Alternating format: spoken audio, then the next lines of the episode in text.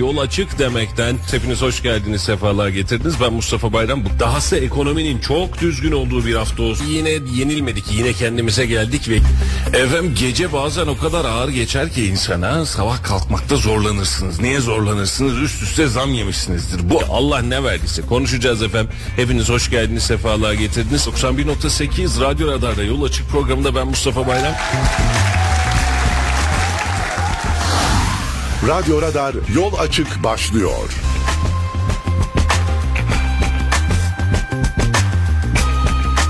Efendim hayırlı sabahlar ve günaydınlar diliyoruz hepinize. Hoş geldiniz, sefalar getirdiniz. 91.8 Radyo Haber'de bölgenin tek haber radyosunda ve Kayseri'nin en çok dinlenen sabah programında bugün de biz sizi size bizi yalnız bırakmadınız. Bugün de saat 9'a kadar olan serüvenimiz şu an itibariyle başladı. Bugün de Ahmet Bey bize eşlik edemeyecek ama Halil Bey ile beraber İstanbul'dan sizlere şu an itibariyle sesleniyoruz. Niye İstanbul'dan hemen onun açıklamasını yapalım. Ee, dünyanın en büyük mobilya fuarlarından ve Kayseri'nin en çok firmasının katıldığı mobilya fuarlarından bir tanesi olan İstanbul Mobilya Fuarı'nda bugün sizlere açılışı, galayı, seremoniyi ve firmalarımızda olan ve hatta protokolün buradaki alanındaki var olan gelişmelerini size aktarmaya çalışacağız. Bunun için erkenden geldik ki dinlenelim size de yayınlarımızı rahat rahat aktartalım diye. Ama tabii sabah yayınlarına es geçmemek lazımdı. Biz sabah yayınlarında da sizlerle bilelim, birlikte olalım diye burada da sabahın köründe kalktık sizler gibi ve biz de işimizin başına koyulduk. Hoş geldiniz, sefalar getirdiniz diyelim yeniden. Halil Bey sen de hoş geldin kardeşim. Hoş bulduk, teşekkür ederim. Herkese İstanbul'dan hayırlı sabahlar. Hayırlı sabahlar. Burada hava iyi. Yani Kayseri'ye göre iyi. Birazcık ayazı var ama e, 5-6 derecelik bir havayla geldik akşam saat. E tabii biri İç Anadolu, biri Marmara. Birazcık daha böyle denizin etkisiyle beraber hafif biraz daha ılıman. Yoksa karasal iklim burada çok fazla yok. Aynen Normal. Tam da bir sene olmuş geçen yıl mobilya fuarı ve ardından deprem. Depremden sonra da bir kez daha buraya gelmedik, gelememiştik. Böyle bir Kayseri'de arkadaşlarımız, kardeşlerimiz, abilerimiz sağ olsunlar gelir gelmez onlar da bizleri yalnız bırakmadı.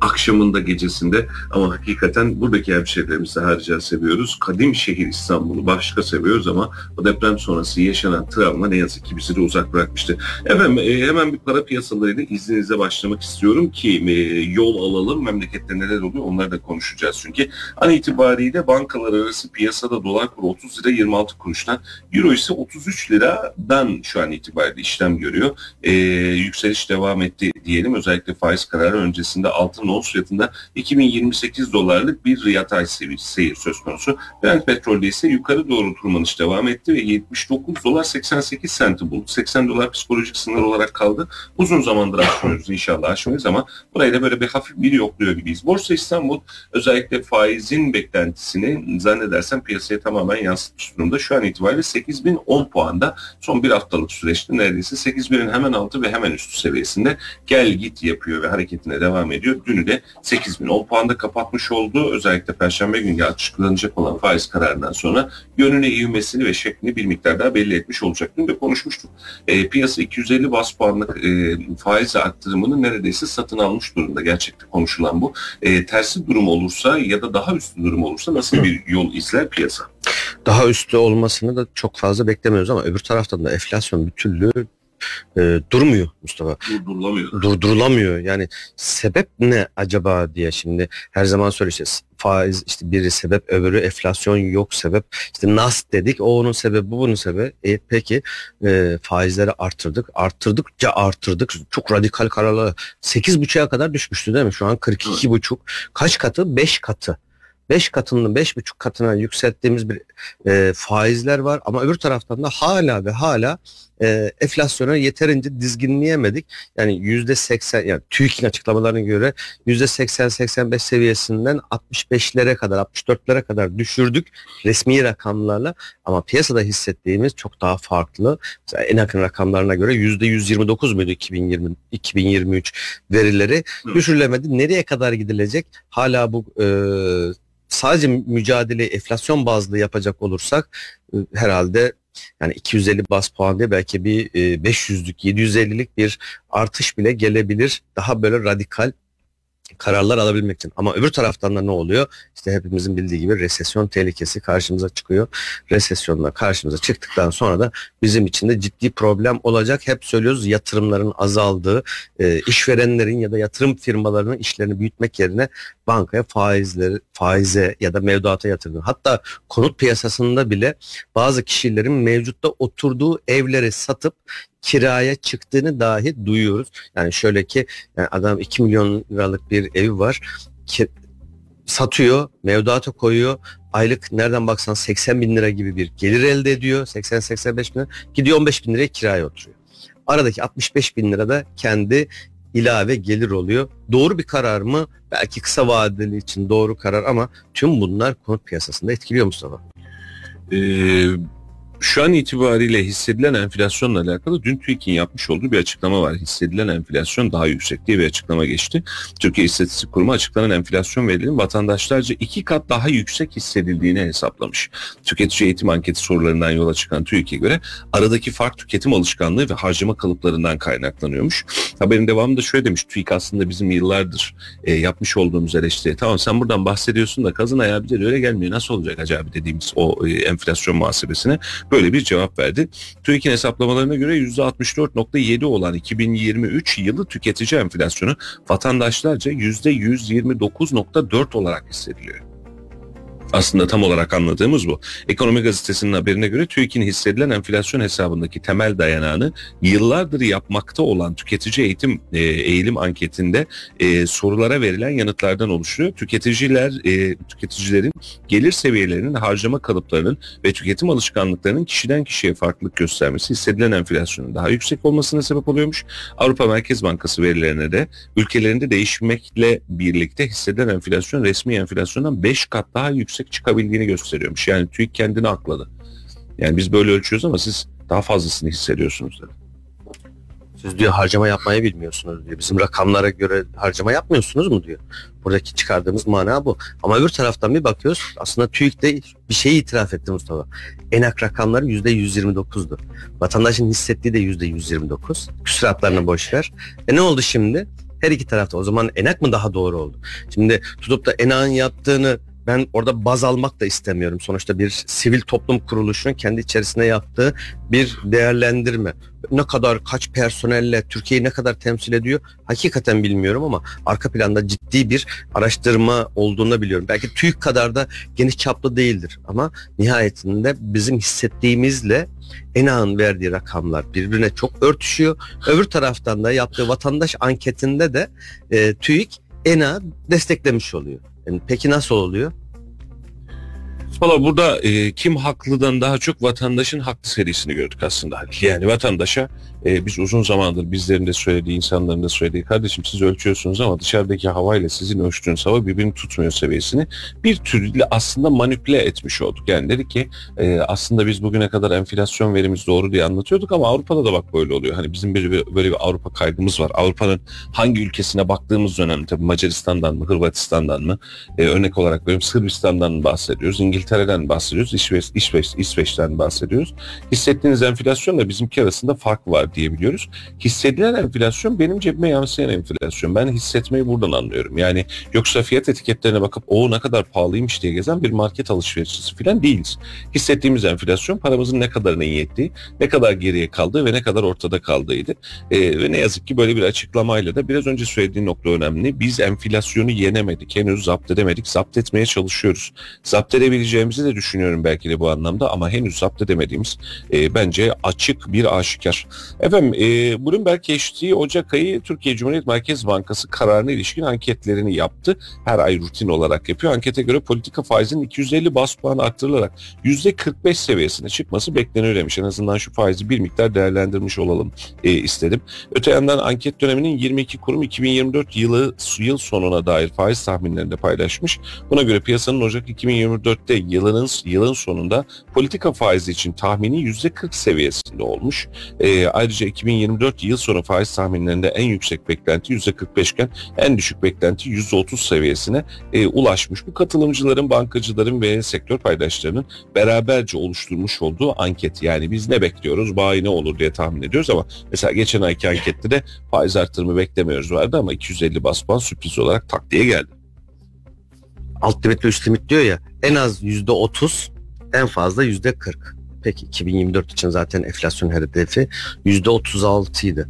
Tutar mı? Çok fazla ihtimal vermiyorum işin açığı ama en azından ortada bir hedef var. Bu hedef doğrultusunda da özellikle ve özellikle e, seçimden sonra yerel seçimlerden sonra 1 Nisan'dan itibaren ben daha radikal kararlar alınacağı yönünde ithalat rakamlarını, ihracat rakamlarını, dış ticaret açığını kapatma anlamında mesela dış ticaret açığı diyoruz. Bunun en büyük iki tane kalemi var biliyorsun. E, 100 milyar, 105 milyar dolar gibi bir dış ticaret açığımızın yaklaşık 34-35 milyar doları altın ithalatından kaynaklanıyor Mustafa. Dünyanın en fazla altın ithalatı yapan ya da rezervlerinde en fazla altın bulunduran ilk 10 ülkeden bir tanesiyiz. Hatta 7. sıradayız eğer son e, bir ay içerisinde rakamlar değişmediyse. Geri kalanın en büyük veri şeyleri ne? E, dış ticaret açığında işte her zaman söylediğimiz gibi enerjiye harcadığımız para, doğalgaz ve petrole harcadığımız para. Tüm bunlarla beraber işte o dış ticaret açığı da aslında paranın yönünü de belirliyor. Senin piyasalardaki yatırımlarını, piyasalardaki oluşumu, güven endeksini etkiliyor. İşte o beklenti enflasyonu dediğimiz rakamın da etkilerini biz bu anlamda beklenti enflasyonu normalde örnek veriyorum %30 çıkması gereken 40'lara 45'lere çıkması ya da 50 reel rakamlardayken 64'lere çıkmasının sebeplerinden bir tanesi de işte o beklenti enflasyonu. Bunun içerisinde tabii hem parasal politikalar var öbür taraftan da siyaset politikaları var. O belirsizlikle beraber özellikle 14 Mayıs ve 28 Mayıs tarihlerinde yaptığımız iki turlu seçimde işte hükümet değişecek mi, Cumhurbaşkanı değişecek mi o beklentilerle birlikte değişmemesi sonrasında Hafize Gaye Erkan'ın ve Mehmet Şimşek'in yönetimi paranın başına, hazinenin başına gelmesiyle birlikte o beklentileri kısmen gerçekleştirdi. Çünkü geçen sene daha fazlaydı ama sonuç itibariyle geldiğimiz noktada evet TÜİK rakamları farklı, bizim hissettiğimiz farklı. Hava durumunda diyor ki hava 20 derece olacak biz bir bakıyoruz kar yağıyor. 5 dereceye düşmüş, 3 dereceye düşmüş. Öbür taraftan da çıkıyor. Kendileri aslında bir anlamda şimdi TÜİK'te çalışanlar sahaya çıkmış. Ya biz bunu oturduğumuz yerden meteorolojik verilerle söylüyoruz ama hakikaten bir çıkalım da kafamızı bir yukarıya kaldıralım. Gökyüzüne asın demiş ve bizim sokakta hissettiğimizi, markette hissettiğimizi bize bir anlamda itiraf etmiş. Geldiğimiz noktada faiz oranları ne olur ne olmaz. Faiz oranları evet enflasyonla birlikte 1 Nisan'dan itibaren durağan seyir sonrasında Ağustos Eylül ile beraber ufaktan geriye doğru çekilir diye tahmin ediyorum. Ama kaça kadar iner 30'un üzerinde kalacağını tahmin ediyorum. Ama enflasyon ne olur? Bu arada enflasyon hala bir %50'lerin altına ineceğini de çok fazla kestiremiyorum.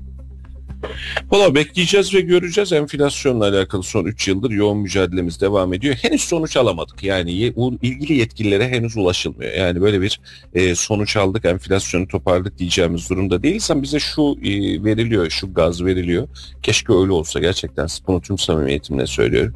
Biz bu enflasyonun içerisinde yaşamaktan ciddi anlamda sıkıldık. Her gittiğimizde fiyat normal mi anormal mi geliyor bundan da sıkıldık. E, keşke bir an evvel tedbirimizi alabilsek ama şu an itibariyle seçim dönemini geçirecek söylemi seçim dönemi sonrasında oluşacak eylemi hesap ediyoruz bence.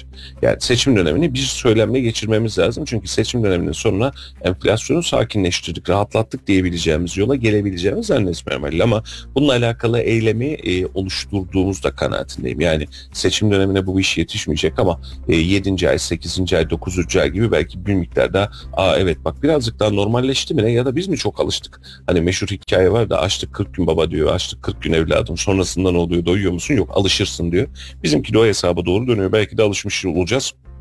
Burada önemli nokta da şu, e, seçim ekonomisinin oluşturulup oluşturulmayacağı Türkiye için önemli meselelerden bir tanesi. Mesela en önemlisi emekli maaşlarında bunun korkusunu yaşamıştık. Emekli maaşlarında belli bir dozaja kadar çıkacak ama nereye kadar çıkacağı bizim bütçe disiplinimizi belli edecekti. Bütçe disiplini itibariyle belki de en çok ihtiyacı olduğu, hükümetin en çok ihtiyacı olduğu, yerel yönetimlerin rengini, dengesini ve oy oranını değiştirebilecek oranda bir seçim ekonomisinden çıktık ve emekliye verebileceğimiz maksimumu verdik ama bu maksimum emekliyi tatmin edecek maksimum değildi. Bu anlamda bir miktar tedbirli gittiğimizi düşünüyorum. Yani azıcık böyle bir rahat gidiyoruz gibi, azıcık böyle bir sakin gidiyoruz gibi geliyor. Ee, en önümüzdeki günlerde bunu özellikle seçim ekonomisiyle alakalı daha rahat görmüş olacağız.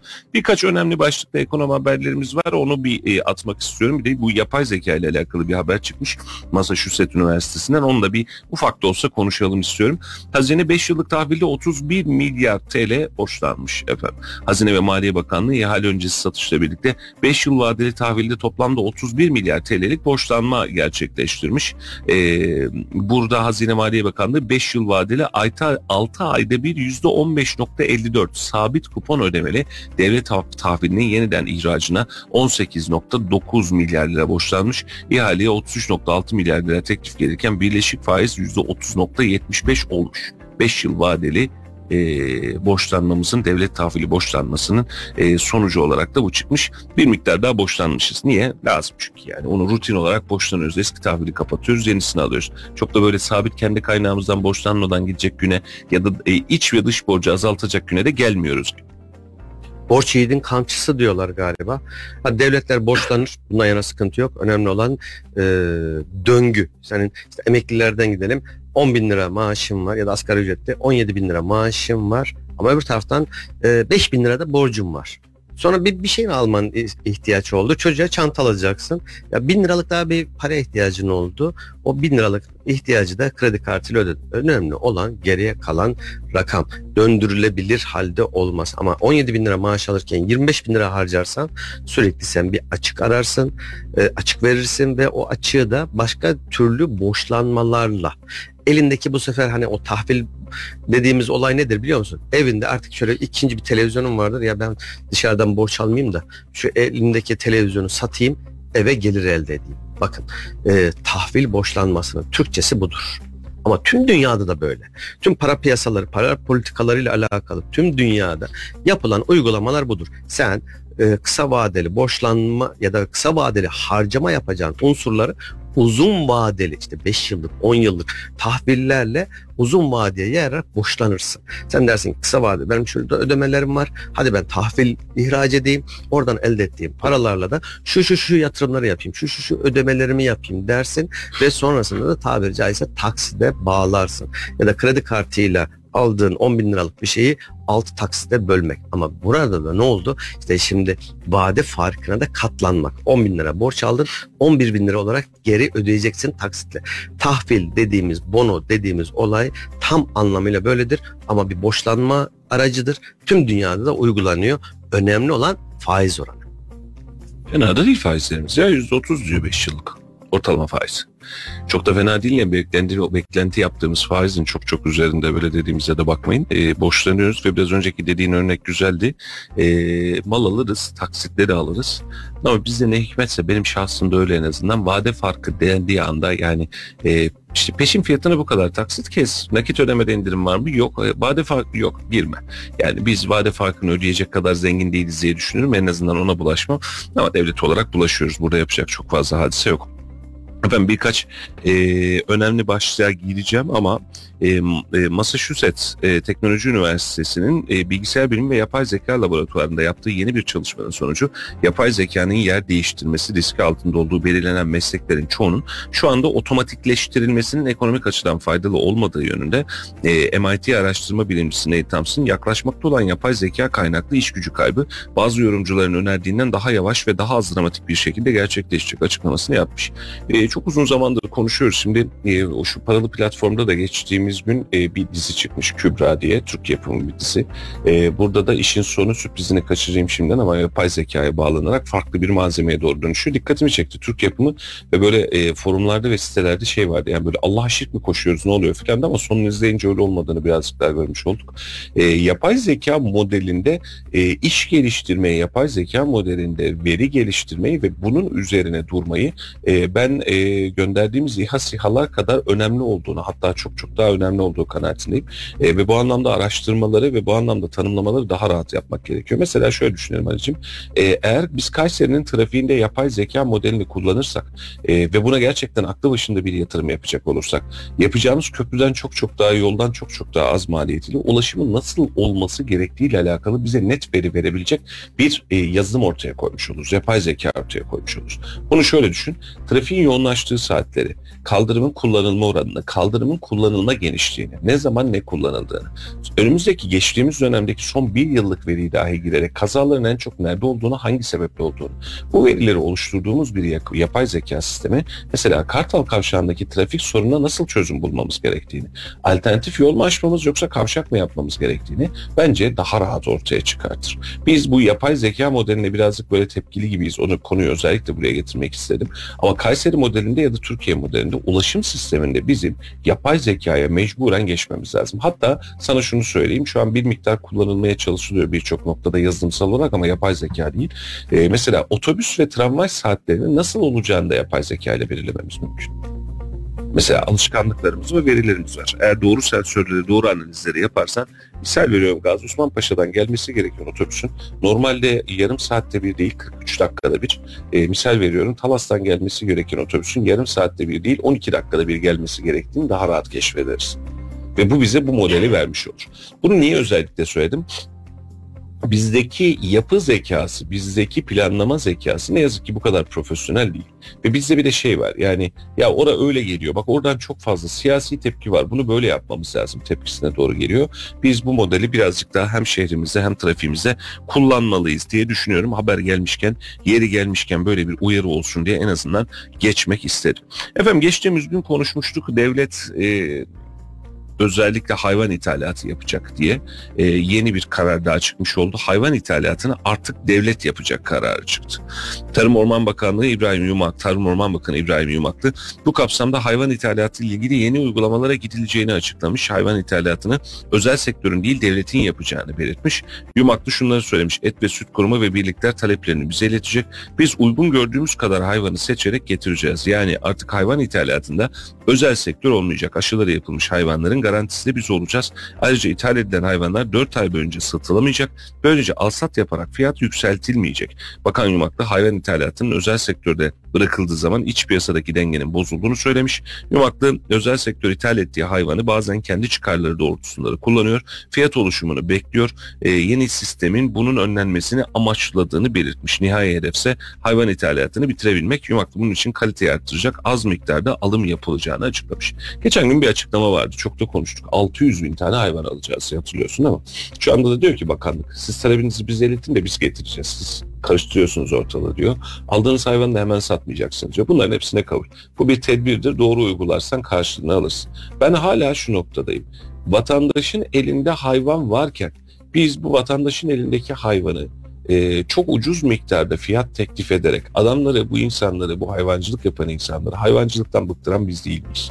Süt fiyatlarını minimize tutarak bu insanlara karşı kardeşim sen dişi hayvan beslemene gerek yok, bunu doğurtmana da gerek yok, bunu çoğaltmana da gerek yok. Bak ben süte de para vermiyorum diyen biz değil miyiz? Şimdi de dönüyoruz ortasına diyoruz ki ithalat yapılacak tepki geldi çünkü. Kimi zengin ediyorsunuz tepkisi geldi. Çünkü önceki dönemde hayvan ithalatı yetkisi verilen firmaların birçoğu ihya oldu. Yani ucuza aldı iç piyasada normal sanki yerli hayvanmış gibi ki fark etmiyorsun da et yiyorsun sonuçta pahalıya sattı bu hayvanları ve bugün itibariyle tamam biz bakanlık olarak biz yapacağız diyor kabul ediyorum. Peki doğru düzgün aklı başında tarım politikasıyla biz bu işi ne zaman çözebileceğiz? Çiftçi kan ağlarken çiftçi ben yapmak istemiyorum artık bunun maliyetine yetişemiyorum derken çiftçiye yeme zam yapmayacağız deyip ertesi bir ay içerisinde %25 zam yapılırken e, yeme zam yapılırken çiftçi bu işin içinden nasıl çıkacak ve biz hayvancılığı yeniden aynı canlı seviyesine doğru getireceğiz. Geçtiğimiz aylarda bir Amerika'daki bir anket e, sonuçlarını söylemiştim hatırlarsın mutlaka. E, Amerika'da yapılan ankette şunu soruyorlar. En itibarlı meslekler. Birinci sırayı iki tane meslek paylaşıyor. Herhalde tüm dünyada aynıdır, bizde de aynıdır. Doktorlar. Yüzde 85 ya da yüzde 86 oranında en itibarlı yapılan, e, seçilen meslek. Onunla beraber birinciliği paylaşan hangi meslek biliyor musun? Çiftçilik. Yani besicilik, çiftçilik, tarım. Amerika'da inanılmaz derecede bu e, itibarlı bir meslek olarak görülürken bizim Türkiye'de maalesef ki maalesef zamanında yüzde elli köy, yüzde elli e, şehirleşmeyle beraber tarım ve çiftçilik varken şu an geldiğimiz noktada köyler tabiri caizse boşalıyor, ilçeler tabiri caizse boşalıyor, köyden kente doğru hızla bir göç elde ediliyor, ortaya çıkıyor ve biraz önce söylediğim gibi işte o e, besi hayvanlarını sütünden değerlendiremiyoruz. Doğurmasını engelliyoruz. Para etmiyor. Elinden çıkarıyor ve sonrasında da meslek değiştiriyor. Belki elindeki kalan ne varsa elden çıkarıyor. Çıkardıktan sonra da gidiyor bir belki bir bakkal alıyor, büfe alıyor ya da her gidiyor bir fabrikada çalışmak onun için daha zahmetsiz, daha kolay kazanılan bir para haline geliyor. Kazandırmazsanız insanlar o mesleği yapmaz. Gitti şurada bir bakkal açtı. X bir vatandaş gitti işte bilgisayar malzemeleri satacak. Ama istediği olmadı. Yatırımını yaptı ama istediği verimi de elde edemedi. Para kazanamıyor. Tam tersine de zarar ediyor. Hala o işletmeyi, hala o dükkanı, büfeyi işletmeye devam eder mi Mustafa? Etmez. Çiftçiler de aynı şekildedir. Para kazanmadığı sürece o mesleği devam ettirmez. Hani başka bir mesleği olmayan köyden e, şehre gelme imkanı olmayan da kıt kanaat belki küçülerek bir şeyler yapmaya çalışıyor kendince ama hala bunlar da yetersiz. Geçtiğimiz yıllarda Cumhurbaşkanımız ne demişti? Türkiye'de ekilmedik bir karış toprak kalmayacak demişti. Uygulanabildi mi? Maalesef. Belki kısmen bir şeyler yapılmaya çalışılıyor ama ortaya koyduğumuzda ve geldiğimiz noktada aldığımız verilere bakıyoruz. 600 bin tane sen büyükbaş hayvan ithal ediyorsan demek ki bizim iç piyasada yeterince büyükbaş hayvan besiciliği yok demektir. Açık var demektir. Ne oldu? Nüfus 80 milyondan 150 milyona çıktı da ihtiyaç mı oldu? E, yok. E demek ki o zaman sen besicilerle alakalı. Yine geçtiğimiz günlerde cırgalan örneğini vermiştik. Yani 55-60 tane besici varken şu an 5-7'ye düşmüş durumda. Nerede bu o 45-50 tane üretici nerede Mustafa? Belki bir iki tanesi yer değiştirdi. Daha büyük bir yere, daha belki daha gerilere bir işte ahır yaptırdı. Orada devam ediyor. Ve hadi 3 tanesi de, hadi 5 tanesi de. 40 tanesi nerede? 45 tanesi nerede? Tamamen büyükbaş hayvancılığı bıraktılar. Ya gitti bir market aldı ya da gitti bir yerde çalışmaya başladı. E, o zaman biz ne yapacağız? Bizim özellikle Kayseri, yukarıdan aşağı Sinop, Kayseri ve aşağıda Hatay. Özellikle doğu bölgelerde büyükbaş hayvancılığın doğal besi ortamlarında daha fazla yetiştirilebilecek teşvikleri hatta belki de gerekli zorlamalarıyla yaparak bu besicilikle alakalı e, üretimi artıracak tedbirler alınmalı. Aynı şekilde tarlalarda bir karış toprağın ekili kalmaması için gerekli tedbirler alınmalı. Teşvikler verilmeli. E sen kalkıyorsun e, futbol takımlarının 500 milyon bir ya da 1 milyar TL'lik vergi borçlarını siliyorsun. Bunu biliyorsun. Koca koca holdinglerin vergi borçlarını siliyorsun da alacağından vazgeçiyorsun ya da çok ciddi e, teşvikler veriyorsun bazı sektörlere. E, tarımda niye yapmıyorsun bunu? Besicilikte ne yapmıyorsun? Kısmen var teşvikler ama ne kadar gerçekte yapılıyor ya da ne kadar yeterli? Bu da soru işareti. Bizim uzun zamandır aslında Türkiye'deki önemli problemimiz. Biz teşviği oluşturuyoruz, kanunu da çıkartıyoruz, yapıyı da çıkartıyoruz. Kime veriyoruzu çok fazla hesap edemiyoruz. Geçtiğimiz dönemde o kadar güzel teşvikler verildi ki birçok müteahhit hayvan e, çiftlikleri kurdu. Süt çiftlikleri kurdu, besi çiftlikleri kurdu, kurmaya çalıştı. Çünkü teşvikler güzeldi. Devlet buna ciddi ciddi teşvik veriyordu. Çiftçiye kalmadı ama bu. Çiftçi alamadı. Şuradaki benim müteahhit arkadaşım aldı. Ya güzel teşvik var dedi. Ben de bu işi çözdüm dedi. Şuraya dedi atıyorum 1000 metrekare, 2000 metrekare, 500 metrekare, 5000 metrekare ahırlar yaptıracağım. Ben böyle çıkacağım işin içinden dedi. Teşviği alan çiftçi olmuş olmalı. Çiftçiye bu bilgilendirmeyi yaptık mı çok da emin değilim ama fırsat var hadi diyorlar. Halil Bey'in gazına geliyorlar. Halil Bey de diyor ki tamam hadi yapalım o zaman ne olacaksa bir deneyelim bakalım diyor. Bir deniyoruz bir bakıyoruz Halil Bey çiftçi olmuş. Çiftçi mi Halil Bey? Mümkün değil değil. Bilmez de anlamaz da o işlerden. Başına çoban koyar onu oradan yapmaya çalışır. Finansın gücüyle, sermayenin gücüyle ben de buradayım. Ben de bu işin içerisinden çıkıyorum demeyi tercih eder. Zor iş. Ee, biz destek veriyoruz, vermiyor değiliz ama vermiş olduğumuz desteği nereye verdiğimizi fark etmiyoruz ve önemli nokta da şu. Halil, e, geçtiğimiz yılda hatırlıyorsun bu e, Cumhurbaşkanı Recep Tayyip Erdoğan tarafından da söylenmiş ve anlatılmıştı. Yeme zam gelmeyecek dendi. Bir süre. Hatta geçen yıl bu zamanlarda Şubat ayına kadar Mart ayına kadar böyle bir hadise var. Yeme zam gelmeyecek diye. Aynı ayın içerisinde yeme zam geldi. Kimse ağzını açıp niye zam yapıyorsunuz diyemedi. Süte zam yapmadı. Süt üreticiler şey e, Ulusal Süt Konseyi e, süte zam yapmayınca ben sütü yap niye yapayım o zaman zarar ediyorum. Hem süt satacağım hem zarar edeceğim girmeyeyim bu işe dedi. İnsanlar dişi hayvanlarını kestirdi. Şu an şu anki enflasyon düzeninde de hesap edecek olursak geçen yıl e, şeyi almış olan, hayvanını almış olan bir şahıs herhalde şu an itibariyle karda değil. Enflasyon muhasebesine vuracak olursan karda filan değil. Çünkü geçen yıl Kurban Bayramı'nda, e, Kurban Bayramı öncesinde hayvan satın almış ve sonrasında da zarar ederek satmak zorunda kalmış birçok insanı gördük, bildik, tanıdık ve okuduk. E, sürekli yapanlar için söylemiyorum ama genel itibariyle böyle bir sıkıntımız olduğu da aşikar. Bunu da unutmamak lazım. Dün e, Ulaştırma Bakanı Uraloğlu önemli bir açıklama yaptı. Daha doğrusu bir bülten göndermiş oldu. Erciyes ve Kapadokya turiz, turizmine yeni soluk dedi. Ulaştırma Altyapı Bakanı Abdülkadir Uraloğlu 12 Kasım 2020'den bu yana yapımı devam eden Kayseri Havalimanı yeni terminal binası ve apron yapım çalışmalarında son aşamalara gelindiğini söyleyerek başta Erciyes ve Kapadokya turizminin ve bölge ticaret hacmini de hesap edilerek hava trafiği ulaşım açısından büyük bir engel ortadan kaldıracağını belirterek Erciyes ve Kapadokya'nın turizme yeni bir soluk getireceğine bahsetmiş. Niçin bahsetmiş bunu? Yeni yapılan havalimanı için bahsetmiş. Ee, birazcık birkaç detaydan bahsedelim. İç Anadolu bölgesinde Esenboğa Havalimanı'ndan sonra en büyük ikinci Türkiye genelinde yolcu sayısında 11. dış hat yolcu trafiğinde ise 7. sırada olan Kayseri Havalimanı'nın 12 Kasım 2021'de başlayan yeni terminal binası ve apron yapım çalışmalarında son aşamaya gelindi demiş. Toplam 51 bin metrekare üzerinde kurulan yeni alanda yolcu kapasitenin artmasının yanı sıra otopark, ulaşım, konfor alanlarının da bölgenin potansiyeline uygun hale getirildiğini söylemiş. Uraloğlu apron alanı 43 bin metrekareden 132 bin 500 metrekareye çıkartılmış. Bu sayede önümüzdeki dönemde gelişen Erciyes ve Kapadokya turizmi talebi ve bölgenin ticaret hacminin de hesap edilerek başta Kayseri olmak üzere bölgenin hava trafiği ve ulaşım açısından önünde bulunan önemli bir pozisyonda geride bıraktık demiş. E, uçak park pozisyonunda 9 pozisyonu 16'ya çıkartmış. 6 yolcu köprüsü sayesinde yolcular yeni iç dış hatlar terminali binasında kesintisiz şekilde ulaşılacak ilave 831 araçlık ilave kapasiteyle 1311 araçlık otoparka dönüşmüş. Şimdi bu rakamları niye açıkladım? Son dönemde Kayseri'ye yapılan kamu yatırımı adına ee, şöyle bir düşünüyorum aklımı yokluyorum. Evet tek iş.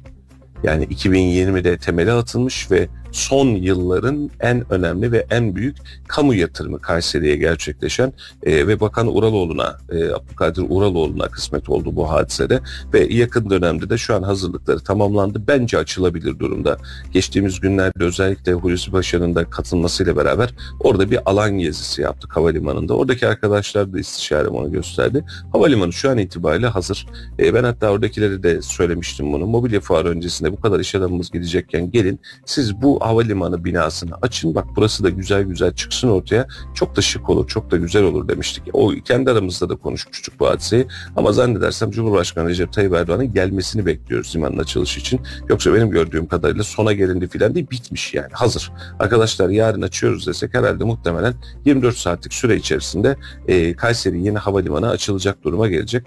Geç olsun güç olmasın problem değil vardır bildikleri. Hadi Cumhurbaşkanı açsın hadi seçim yatırımı diyelim bunu da anladım. Ama şunu da söylemem lazım. Kasım 2020'den bu yana diyor. Kasım 2020'den bu yana aklı başında en büyük devlet yatırımı olarak görebileceğimiz havalimanı terminal binasını Kayseri'de ancak görebilmiş olduk. Başka ne gördük mesela devlet yatırımı olarak? Yine Ulaştırma Bakanlığı'ndan bir tramvay hattı ve tramvay aldık terminal hastane arasındaki hattı Ulaştırma Bakanlığı yaptı. E, onun üzerindeki geçen tramvayları hatta şehirde arkadaşlar görür e, farklı bir tramvay modeli daha var. Onu da Ulaştırma Bakanlığı'ndan aldık. Yani oraya bir e, yapıştık tabiri caizse yıkıldık e, hattı zatında. E, bunun dışında var mı? E, Millet Bahçesi, Recep Tayyip Erdoğan Millet Bahçesi. TOKİ'ye yaptırdık bir miktarını devlete yıkıldık ama park yaptık. Yani hani yatırımsal olarak ağa hoşluk diyemedik. Bir de orada e, Millet Bahçesi üzerinde özellikle söylüyorum. Memduh Bey birazcık e, Millet Bahçesi bahçesinin açılışında acele etti, acele etmeyi tercih etti. E, sebebi şu, e, seçim öncesi benim de aday adaylığım var. Adını koyalım. Sonbaharda ben bunu açayım. Tayyip Bey'e de karşı bir e, jestleme olmuş olsun. Yarın bir günde geldiğinde benim yanımda da burayı açmış olsun idi. E, çok yanlış yaptığımız kanaatindeyim. Geçtiğimiz gün seninle de gittik Halecim. Bahar döneminde cıvıl cıvıl açılabilecek kocaman bir alan var hala eksikleri var. Hala bitmeyen inşaatları var ama böyle apar topar aman yetişelim. Ya mesela e, Mart'ta seçim var. Mart'ın başında açılır mıydı bu? Açılabilirdi. Ramazan'la beraber açılabilir miydi? Açılırdı. Koca koca alanları var. Burada bir Ramazan şenliği kıvamında iş yapılabilir miydi? Yapılırdı. İnsanlar iftara buraya davet edilebilir miydi? Edilirdi. Yani Mart ayı soğuk olur diye düşünürsünüz ama biz çadır kurmaya da alıştık. Başka işlere de alıştık. O gün de yaptığımız gastronomi festivalinde çadır kurarak yaptık. Ne olur ne olmaz diye. iki tane üç tane büyük çadırımız vardı. Çok daha doğru bir zamanlama olurdu. Birazcık çocuk ölü doğdu gibi. Ama yaz döneminde güzel olacak kanaatindeyim ama yine söylüyorum sonuç itibariyle farklı. Yani velhasılı kelam son dönemde aldığımız en net kamu yatırımını havalimanı terminal binasıyla aldık. Geçtiğimiz günlerde de hızlı trenle alakalı e, İngiltere'den çıkan oluşturulan bir e, kredi hadisesi var. E, Yozgat Kayseri arası yani Yerköy Kayseri arasındaki hızlı tren hattı için 1.2 milyar euroluk bir krediyi Doğuş grubu almış oldu. E, buna da devlet şöyle gerçekleştiriyor. 1.2 milyarı sen aldın sen işe başla diyor. Ben sana, yıllık sana işte o ne yapıyor? Bir veriyorum 40 milyar yapıyor. Ben sana yıllık 10 10 11 11 5 5 neyse öderim diyor. 5-8 yıl vadede de e, bu ödemeyi ya tamamlanana kadar bu ödemeyi gerçekleştirmiş oluyor. O da bir ucundan geliyor ama onu da yıllardır söyleye söyleye dilimizde tüy bitti ve artık daha yeni toparlayacağız. Allah izin verirse temel attık geliyor diyeceğiz. 14 yıl mı olmuştu aşağı yukarı Ee, hızlı tren hızlı tren ama hızlı tren yavaş geliyor. Hızlanamadı bir türlü. Şu an mevcutta da Yerköy Kayseri arasında Yerköy tarafından ufak tefek bir çalışmalar olduğunu biliyoruz. Kayseri tarafında henüz bir şey yok. Arada yaklaşık 200 kilometrelik bir mesafe var. Ee, ne zaman biter? Herhalde 2028 e, genel seçimlerine ancak yetişir mi Mustafa? Tahminim herhalde 2028'e ancak yetişir. Ama öbür taraftan da biz de işte bakıyoruz söylediğin gibi kamu yatırımlarına herhalde Türkiye'de nüfusa oranladığımızda en az pay alan illerden bir tanesi herhalde ilk 5'e girer ya da ilk 3'e girer Kayseri. Kamu yatırımları konusunda. Havaalanı evet yapanların ellerine sağlık olması gereken bir şeydi. Ama öbür taraftan da herkes uçak kullanmıyor. Yerden gidenler için ne olacak? Tren hattımız normalde işte taşımacılıkla alakalı tren hattımız ne olacak? Öbür taraftan işte Kayseri'deki gümrükle alakalı gümrük konusunda ve limanlara ulaşma konusunda tren hattı ne olacak? Hala biz karadan ulaştırmaya çalışıyoruz.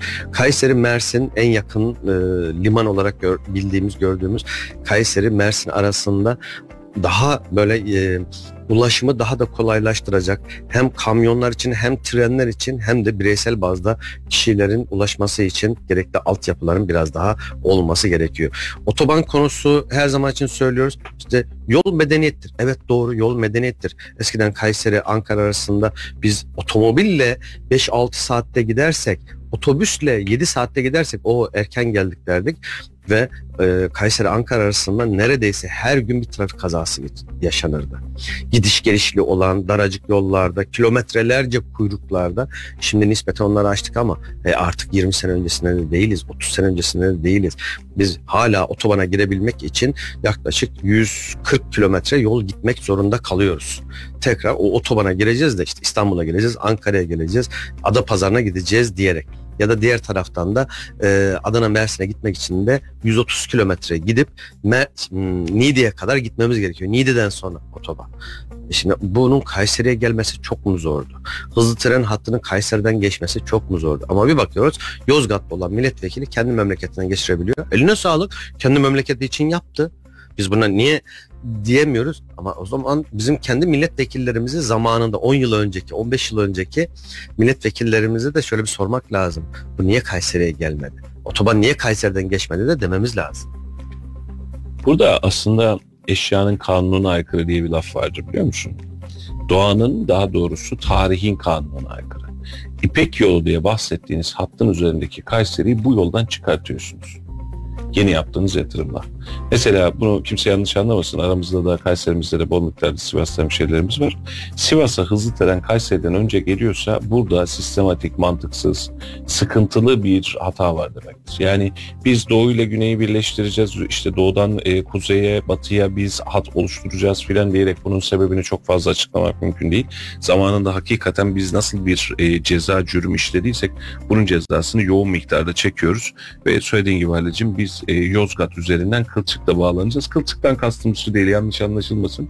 Biz buradan Yerköy'e kadar Yerköy hattıyla ana hatta birleşmiş olacağız. Bizim hızlı trenimiz yine buradan gidecek yani.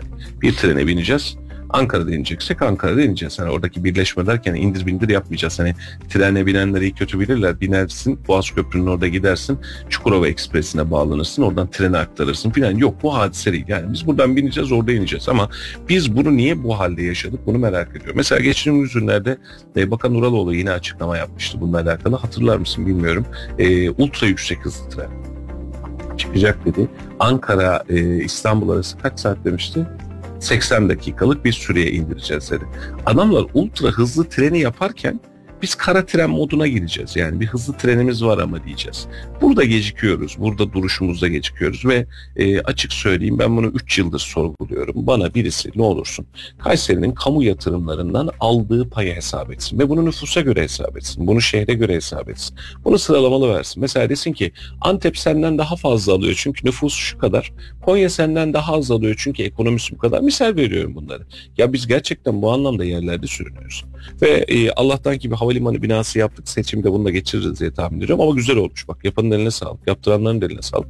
Çok şık olmuş. Biz uzun zamandır havalimanı binasında değil bildiğin e, köy terminalinde inip biniyorduk. Yani yalana gerek yok. Hani giriyorsun içeriye orada bir hengame, orada bir salon bariyerle açılmış başka bir salon. İç hatlarda da dış hatlarda da çok rahat bir yerimiz falan yoktu. Yıllanmış bir e, iç hatlar dış hatlar terminaliyle gidip gelip geliyorduk idare etmeye çalışıyorduk. Şimdi bir şeye benzemiş. Sabiha Gökçen'in bir küçüğü olmuş. Model olarak da zaten çok fazla benziyor.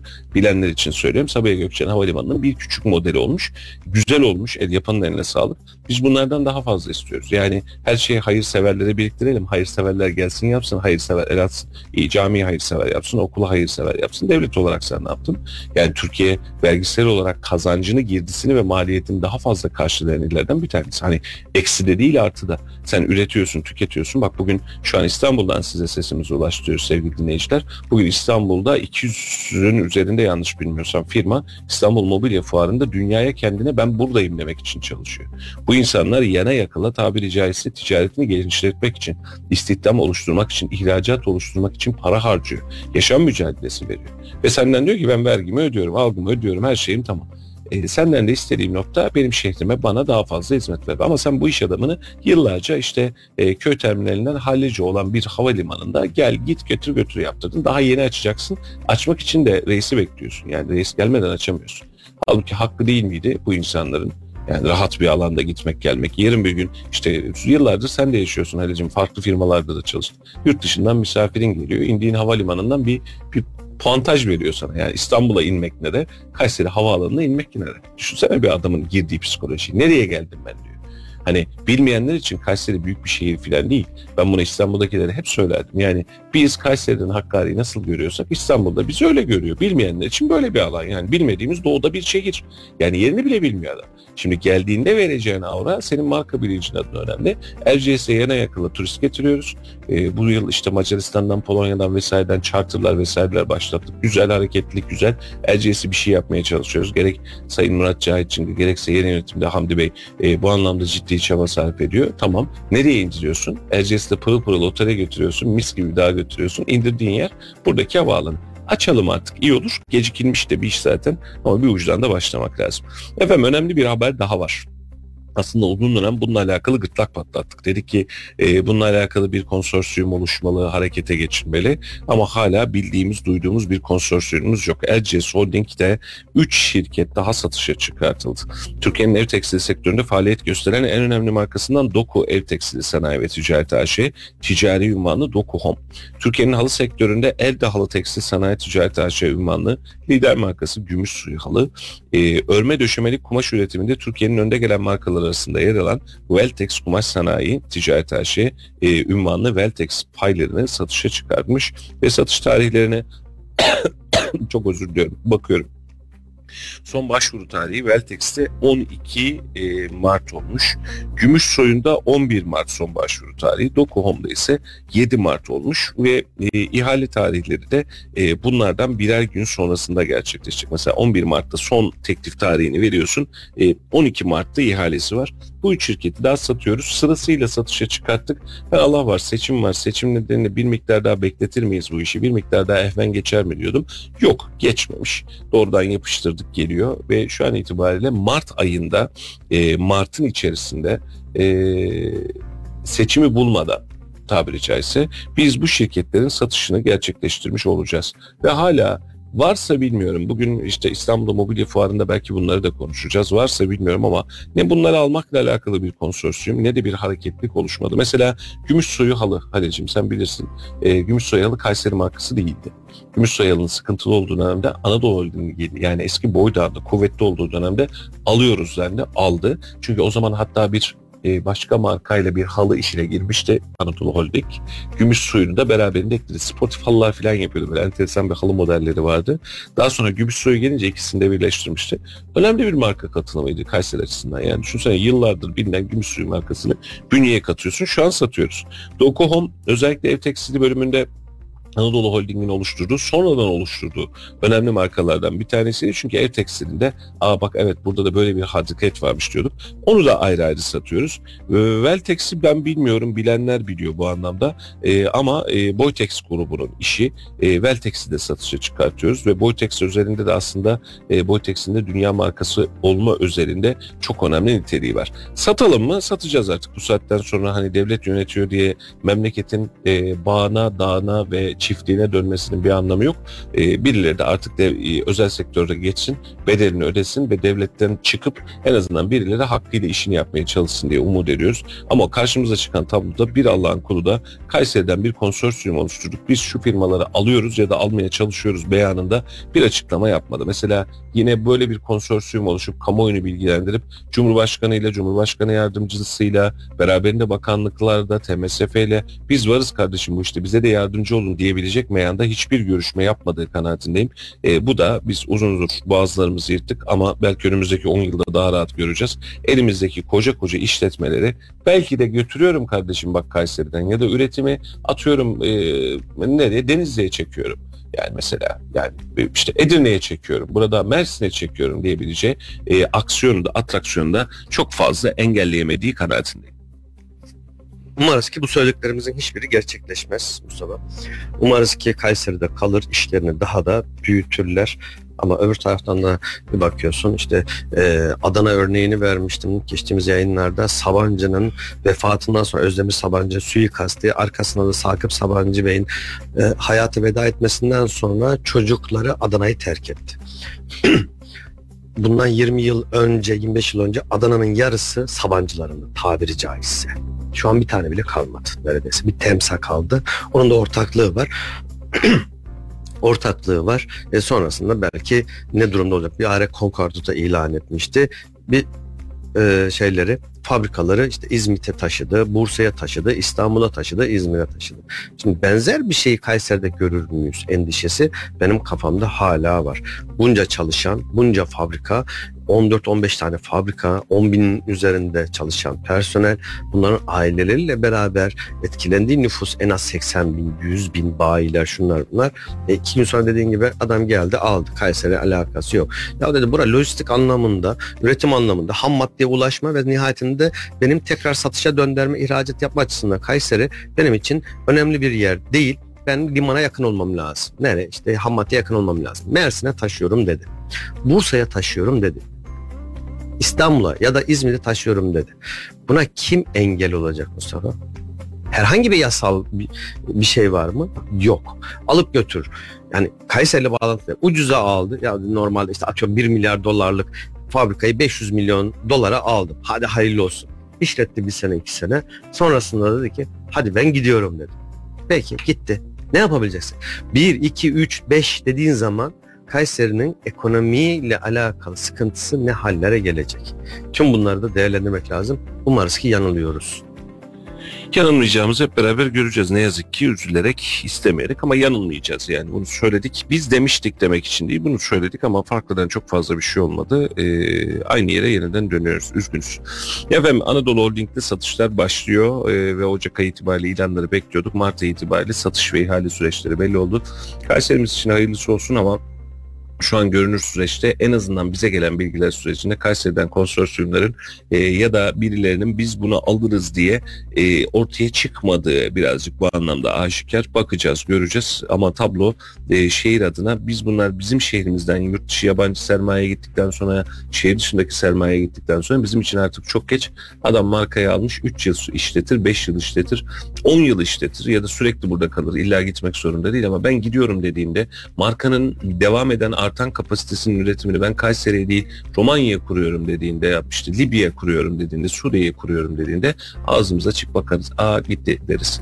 E, bunları da yaşarız. Ne yazık ki yaşayacağız gibi de görünüyor.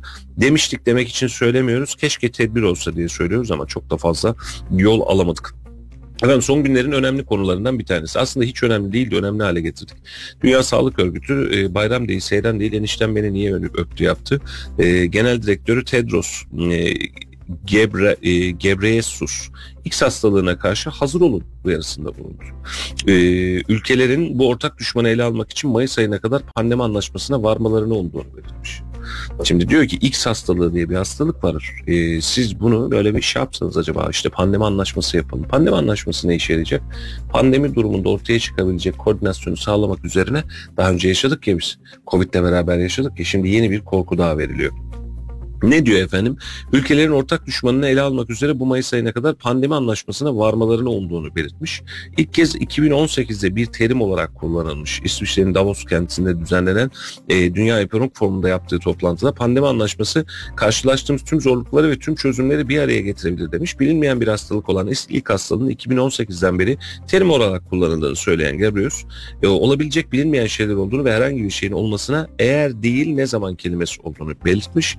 Hazır hazırlıksız yakalanmamalıyız. Şimdi mevzu öyle bir hale geldi ki e, X'e hazırlanmak diye aslında bir tanımsız hastalık oluşturuldu. Bu tanımsız hastalığın anlamı şu. Olursa bak haberin olsun ne yapacağız? Aslında tablo buydu. Ama biz e, dün de arkadaşlar sokak röportajı yapmış. Şimdi yayının sonunda ona da geçmiş olacağız. Neymiş arkadaş bu X hastalığı diye geriliyoruz. Çünkü Dünya Sağlık Örgütü'nden de pandemiden de Covid'den de yeterince yıldık ve korkutuyor. Bir başka kaynak BBC diyor ki öncelikle ilk, ilk hastalığı diyor gerçek bir hastalık değil. Bu bir salgına veya birden fazla ülkeye veya kıtaya yayılması halinde pandemiye neden olabilecek şu anda bilinmeyen bulaşıcı hastalıklara atıfta bulunmak için Dünya Sağlık Örgütü tarafından benimsenen varsayımsal bir terim. Ama başlık o kadar ilginç değil mi? Hadi sen de ilk başladığımızda böyle demedin. Şimdi bak e, haberlere geliyorum. X hastalığı nedir? Belirtileri nedir? Haber şey e, X hastalığı nasıl bulaşır? Haberler böyle geçiyor. Aslında böyle bir hastalık yok. Hani bizim Covid de yoktu. Mesela 2019 öncesinde Covid diye bir şeyden bizim haberimiz yoktu.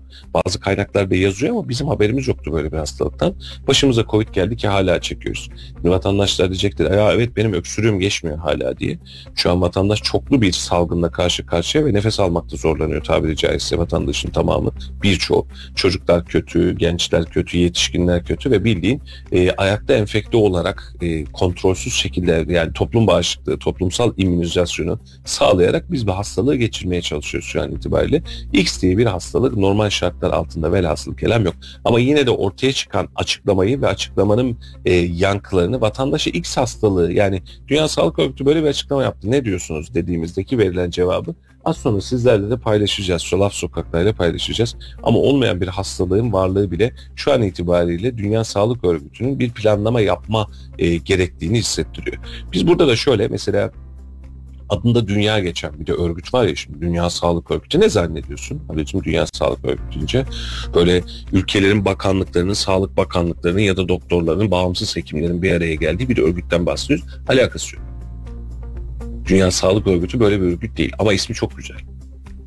İsmi müthiş güzel yani müthiş böyle bir güven veriyor. Yani başında da bir Hintli adam vardı o zaman işte hala devam ediyor bilmiyorum. Böyle bir havaya giriyorsun. Dünya Sağlık Örgütü'nün verdiği bilgilere göre filan ağzımıza koca koca geliyor.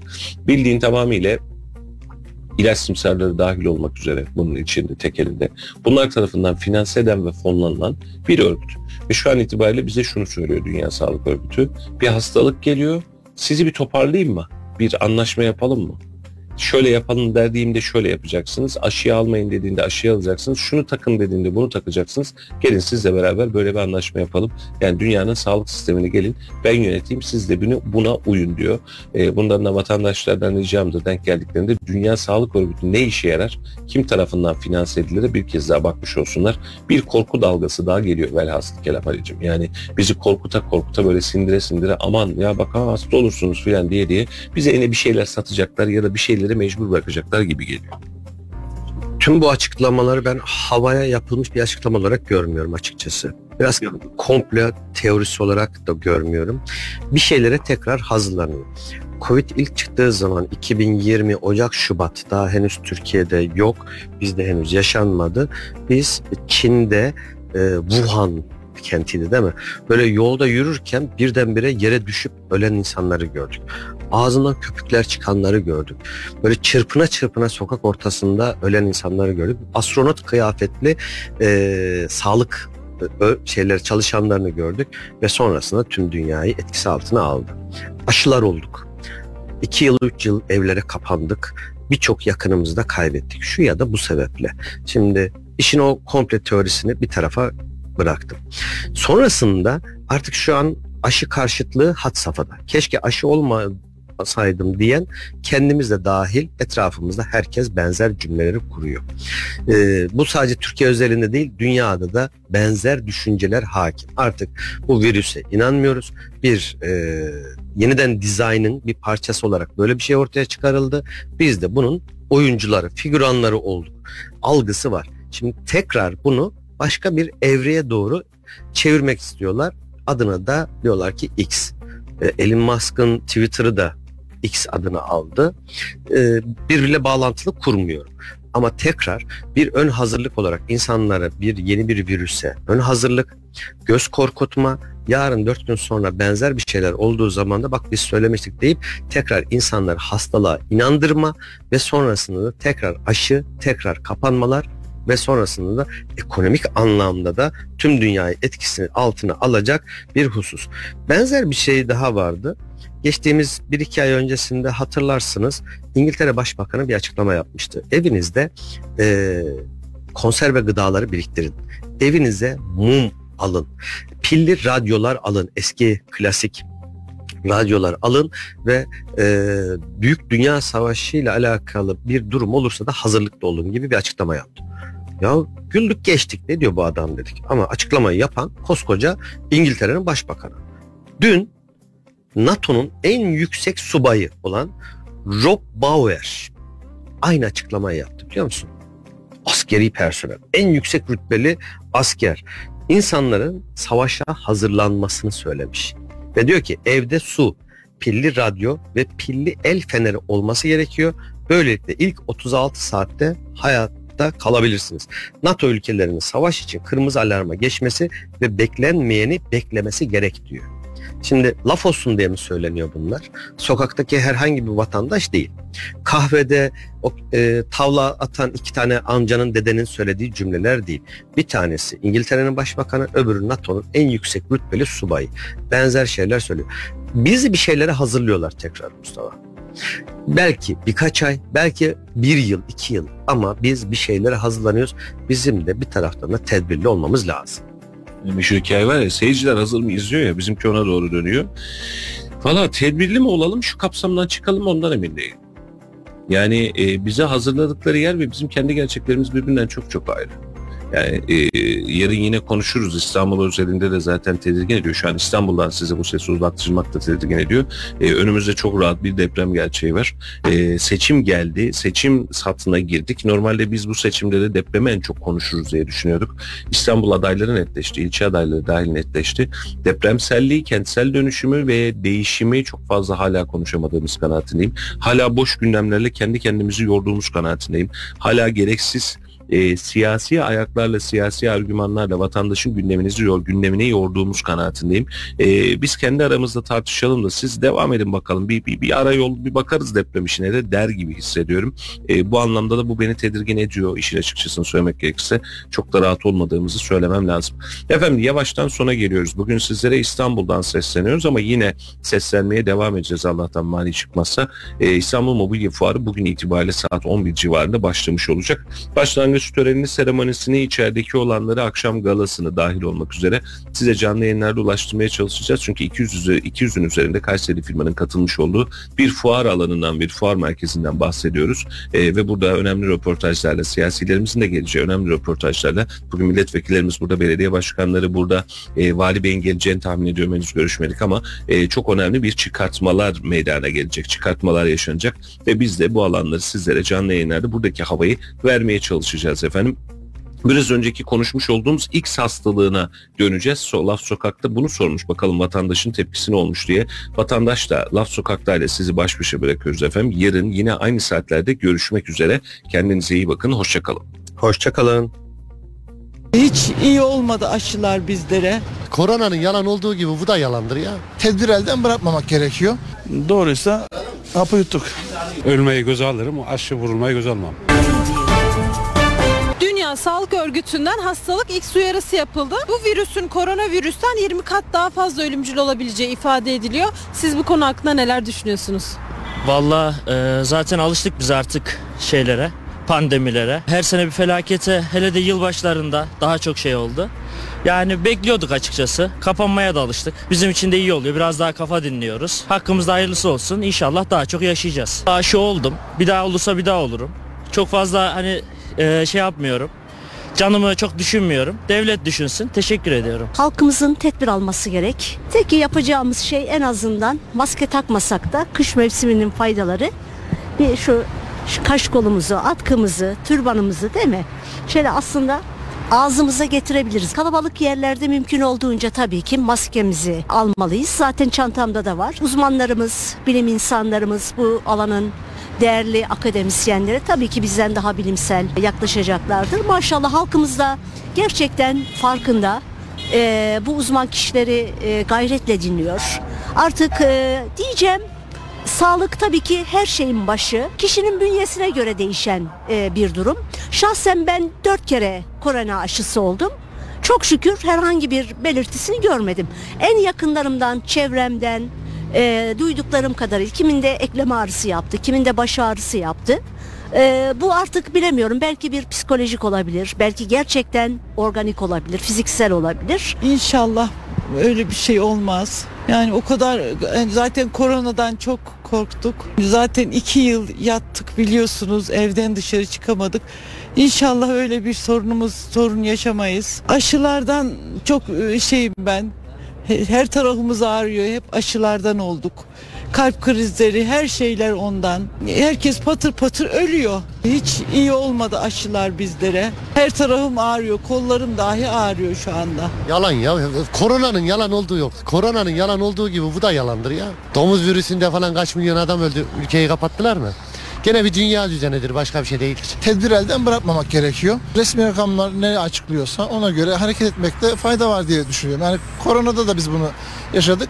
E, resmi kaynakları takip edeceğiz. Vatandaş olarak görevimiz neyse onu yerine getireceğiz. Toplumun sağlığı birinci önceliğimiz. Hayatımız birinci önceliğimiz. O yüzden ne gerekiyorsa e, bunun tabii ki e, bilimsel koşullar etrafında yönetimin tarafından, devletin tarafından belirlenen çizgiler tarafından yapılması gerekiyor. Ben buna katılıyorum. Kapanmaysa kapanma olabilir, aşıysa aşı olabilir, tedavi ise tedavi olabilir. Yapılması gerekiyor diye düşünüyorum. Sağlık Bakanımız bir tedbirler alır inşallah.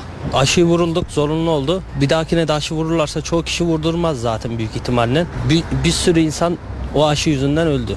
Yani sıkıntı. Onun için gerek yok. Aşı olduk. Ee, niye aşı oldunuz? Aşı olanlarda işte e, bu şikayet çıkacak, şu şikayet çıkacak denildi. Ama ben de oldum bir şikayet. Ya bilmiyorum yani gözle görülür bir şikayet yok. Doğruysa hapı yuttuk. 20 kez daha kötüyse bence herkes evinde durması lazım. Başka türlü bu işin içinden çıkılmaz. Herkes evinde dursun. Ee, durması gerek. Aşı da gördük işe yaramadı. Madem bu daha da kötü. Ee, yapılacak tek şey bu kadar ciddi bir şeyse herkesin evine durup e, yaşama bağlanması. Başka türlü e, bunun işinden çıkılmaz yani. Milletimiz de uymuyor yani e, kısıtlamalara. Mecbur da uymaması gerekiyor çünkü işine gitmesi gerekiyor. Parasını kazanması gerekiyor. Otobüsler dolu. Hadi burası yine neyse İstanbul gibi yerlerde çok zor yani. Ya öleceğiz ya kalacağız evde kalacağız. Başka yapacak bir şey yok. Herkes çok katı bakıyor aşılara. Ülkemiz açısından bence korkutucu bir haber. Yani dediğim gibi herkesin kendine dikkat etmesi gerekiyor. Koronada da ilk zamanlarda herkes otobüsler bir kere çok kalabalıktı. Herkes dezenfektan kullandı ama bir işe yaramadı. Yani buna bir çözüm eniştemin de dediği gibi herkesin evinde oturması gerekiyor. Bir misafirlik olmaması lazım yani. Koronavirüsle de alakalı çok etkili falan dediler. Onu birebir yaşadım yanımdaki arkadaşlarda. Öyle bir etkisi olmadı. Tekrar bir e, aşı olmam ben. Bunda ne olursa olsun ölmeyi göze alırım. Aşı vurulmayı göze almam. Vücut bağışıklığıyla alakalı herhalde. Vücut direnci düşük olanlar için daha sıkıntılı. Peki sizce tekrar bir pandemi olabilir mi dünya genelinde ve sokağa çıkma yasakları olur mu? Aşılar Hiç zannetmiyorum. Ne ne ülkenin ekonomisi kaldırır öyle bir şeyi. Yani yani 100 milyonun 50 milyonu ölse bile yapmazlar. Şu andaki durumda. Çünkü bu hükümetin din imanı para. Yani ha, emekliye bile ha, görüyorsun 10 bin lirayı reva gördü. Bir 30 yıl çalışıyor. Ondan sonra ki bundan hiçbir şey yapmazlar. Halk ölsün. Halk da umurlarında değil zaten. Vatandaş uyarılması lazım. Ee, Sağda bakan işte aşı var mı yok mu bilmiyor. İşte bir de yaş konusu koyuyorlar bazı aşılara. Yok 65 yaş falan filan. Aslında öyle bir şey olmaması lazım. Türk vatandaşları Sağlık Bakanlığı aşısı ne gerekiyorsa onu yapmaları lazım. Tamam biz 65 yaşındayız. İşte grip aşısı vurunuyor. Evet dikkat ediyor. Maskemizde cebimizde çok zaman dağı yok. Aslında maske kaç kuruşluk onu dağıtmaları lazım vatandaşa. Suriyeliler, Afganlılar hep onların çeşit çeşit yemekler yüzünden geldi. Adam Hindistan'da falan yarasa yiyorlar. Bizim, bizim, bizim, bizim buraya geliyor abla haksız mıyım? Aşı onlardan da beter. Normal virüsten de beter abla. Adam aşıyı vuruyor felç oluyor. Yatalak oluyor. E vurdurmazsa ölüyor. Allah yardım etsin diyelim ne diyelim ki. Tedbiri öncelikle kendimiz almamız lazım. İnsanların çoğaldıkça, dünya dengesiyle oynadıkça bazı şeylerin çıkabileceğini görüyoruz. Ee, Dünyada değişen şeyler olursa iklim değişikliği de zaten onu gösteriyor normal olarak.